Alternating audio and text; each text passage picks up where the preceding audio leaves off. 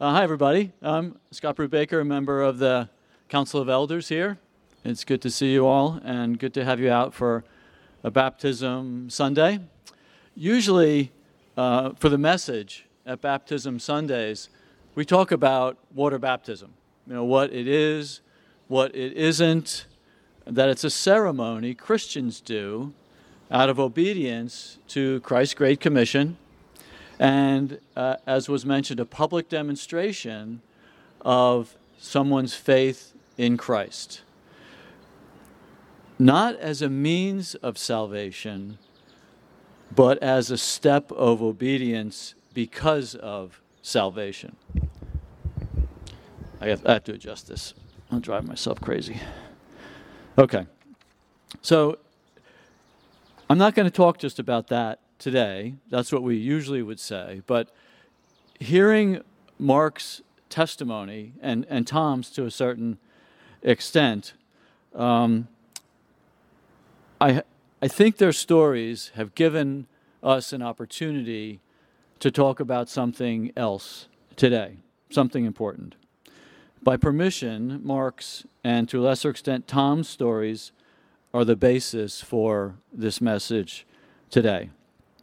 Thinking back to Mark's testimony, question for you. What was missing in Mark's life until recently? Okay? What was Mark, now that you've heard his story, desperately needing to understand through all those decades, literally those decades of doubt, insecurity, and confusion? What did his teachers, the now infamous Wolf Brothers, his churches, his friends, what did they not tell Mark that he needed to hear? What is it? Who can tell me? What was Mark missing? Okay. Mark was missing grace. Okay. Did you catch that?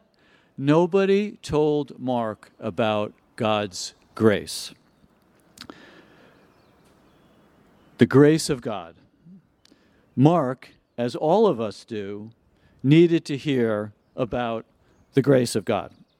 So I thought I just wanted to talk about God's grace for a few minutes today, because unfortunately, Mark's story is not unusual. The church, and that is us, is not communicating in word or deed the most distinctive and endearing aspect of biblical Christianity, God's grace to the world. When secular college students were asked what they knew about Jesus, they mostly said he loved his enemies. They remembered his grace. They remembered grace.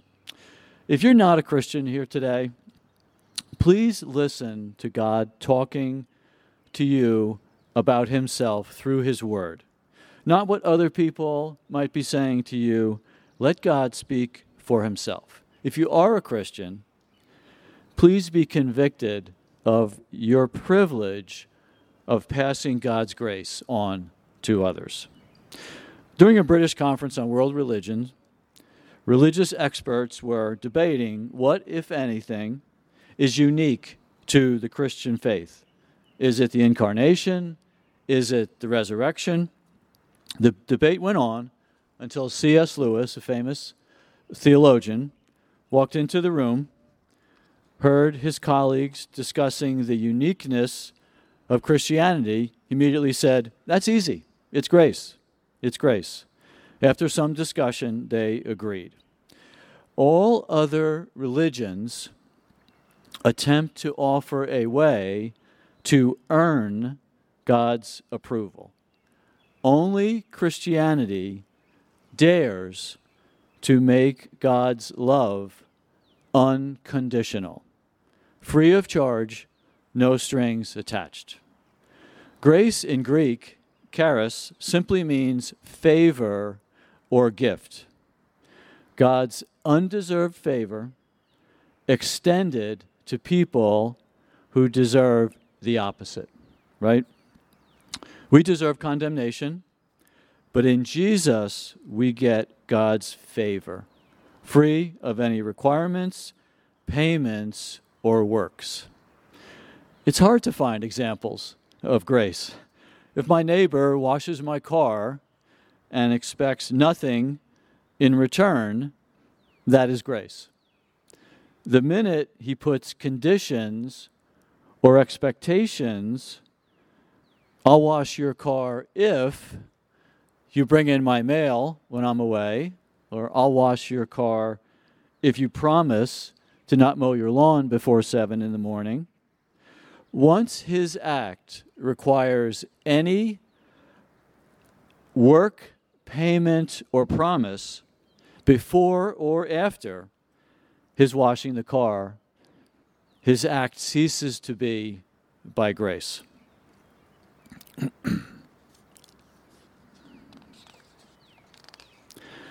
Grace means that God already loves us, not because of us, but because of him. There's nothing in us that causes God to extend his favor to us. God loves us not because of who we are, but because of who he is, because it is his nature to love. Back to our testimonies. Wouldn't it have been life-changing for someone to have introduced Mark to the grace of God earlier in his story? He was certainly around the Christian community enough to do that. Grace should be the first thing we as recipients of that grace should talk about. No one should be able to get in and out of our lives without hearing how grace has changed us, how grace has saved us, and how grace has blessed us. We need to be messengers of God's grace. Unfortunately, we have a reputation for being messengers of his condemnation. What if we were to focus on extending his grace to people and leave the judging up to God?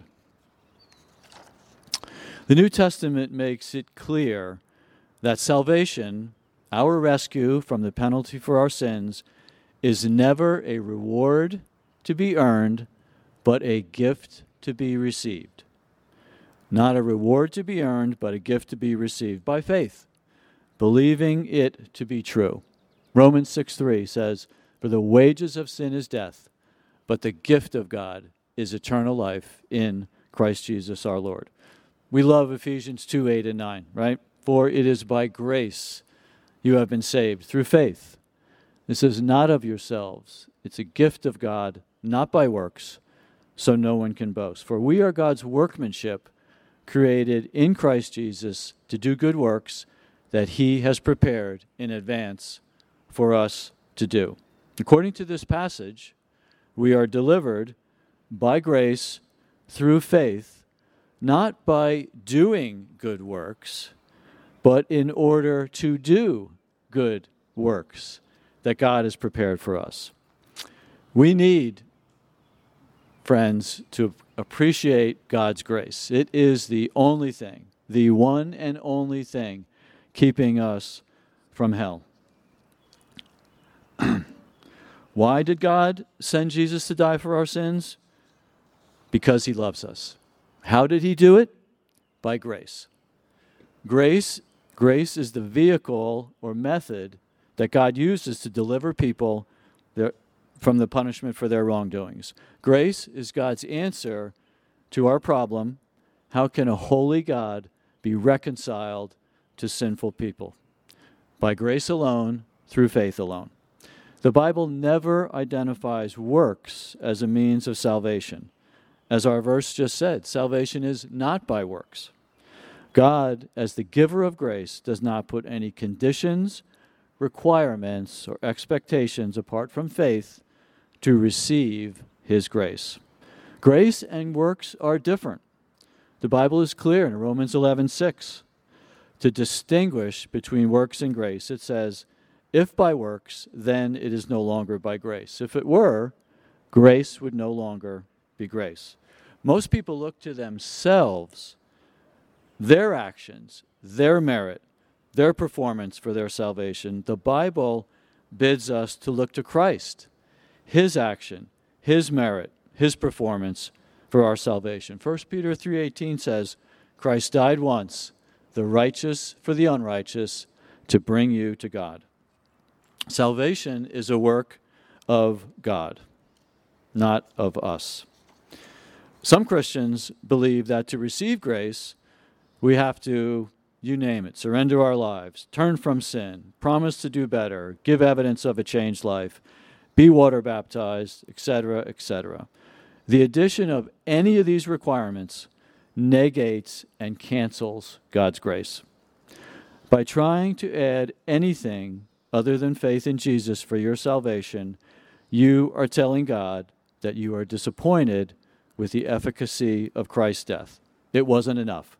I have to add something to it. Two important points as I close. Faith is the means by which we receive grace. For it is by grace you have been saved through faith. Not some special kind of faith,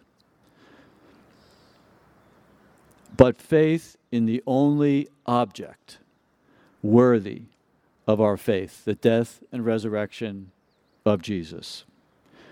At the moment a person believes in Jesus for eternal life, they are credited with the perfect righteousness of Christ. Romans 4, to the man who does not work but trusts God, his faith is credited as righteousness. Righteousness is literally placed into account, just like a ledger in an accounting book. Second important point, there's a price to be paid for grace. God has said that the penalty for sin is death, and that will always be true. In this case, grace can be freely extended to us because the price has been paid by another. Amen, church? The price has been paid by another. God the Father sacrificed his Son so he could extend grace to us. Grace is free to us, but unimaginably costly to God. Jesus' sacrifice paid for our sin once for all. Hebrews 10:10. We have been made holy through the sacrifice of the body of Jesus Christ once for all. If anyone here has never accepted God's grace for salvation by believing that Jesus died for their sins and rose again, we invite you to do that right here and right now, simply by believing in him alone for your forgiveness and the start of a forever relationship with God. For Christians, how is your joy, your thankfulness, your gratitude to God for the gift of his grace in Jesus? The Bible says we are to see that no one misses the grace of God. To our believers out there, who are the Mark Liberis in your life that need to understand God's grace, need to hear that they will never be good enough to get baptized, never be good enough to get to heaven? But that's the point of grace. We can't, but we don't have to, because Jesus did it for us. Let's be messengers of God's grace to a needy world today. Amen. Let's pray. Father, thank you for your love for us and your grace extended to us freely in Christ. Free to us because, Father, you paid the cost. Thank you for that. Thank you for loving us that much, that way, and that well, and meeting our deepest need for a relationship with you. And I pray that anyone who hasn't believed in Jesus as Savior would consider accepting God's grace in their lives today. Father, we pray these things in Jesus' name. Amen.